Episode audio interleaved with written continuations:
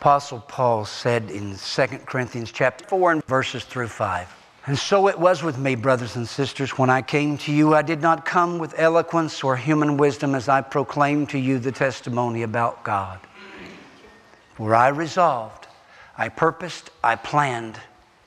My agenda was set before I came, that I would know nothing among you except Jesus Christ and Him crucified.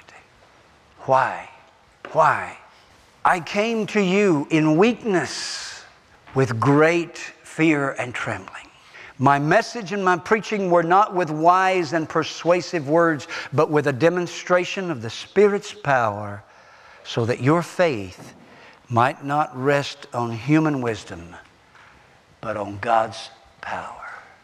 One translation says that Paul said, I was so distraught, so weak, I was near death. I was so undone when I came to you, Corinthians. That humility before they'll ever see the power of God. I'm going to talk about Elijah later. And we, like Elijah on Mount Carmel, folks, as glorious as that was, what followed is what we can really relate to when he was broken and running for fear of his life from Jezebel. What happened after that is very important. We'll talk about that later. What am I asking for this morning? Because you don't preach unless you have a goal, destination. If we're going to defeat Jezebel in our lives, we're going to eradicate that influence out of our lives, that tendency to try to control, manipulate, use tools and skills to persuade people to do what we want them to do. If we're going to rely on the Holy Spirit, we're going to need God to help us see ourselves.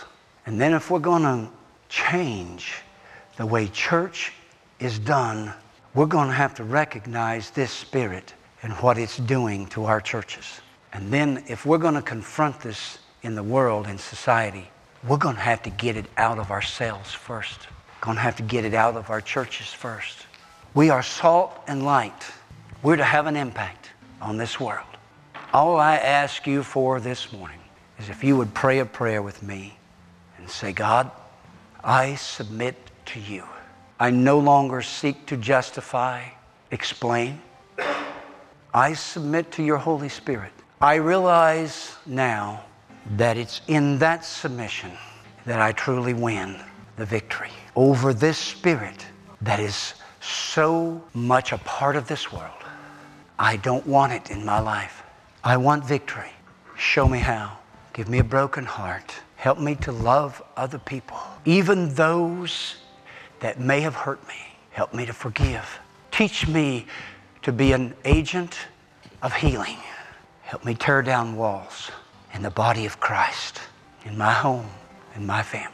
Help me to build bridges to those that have been isolated. Help me to bring them home, Lord, home to you where they belong.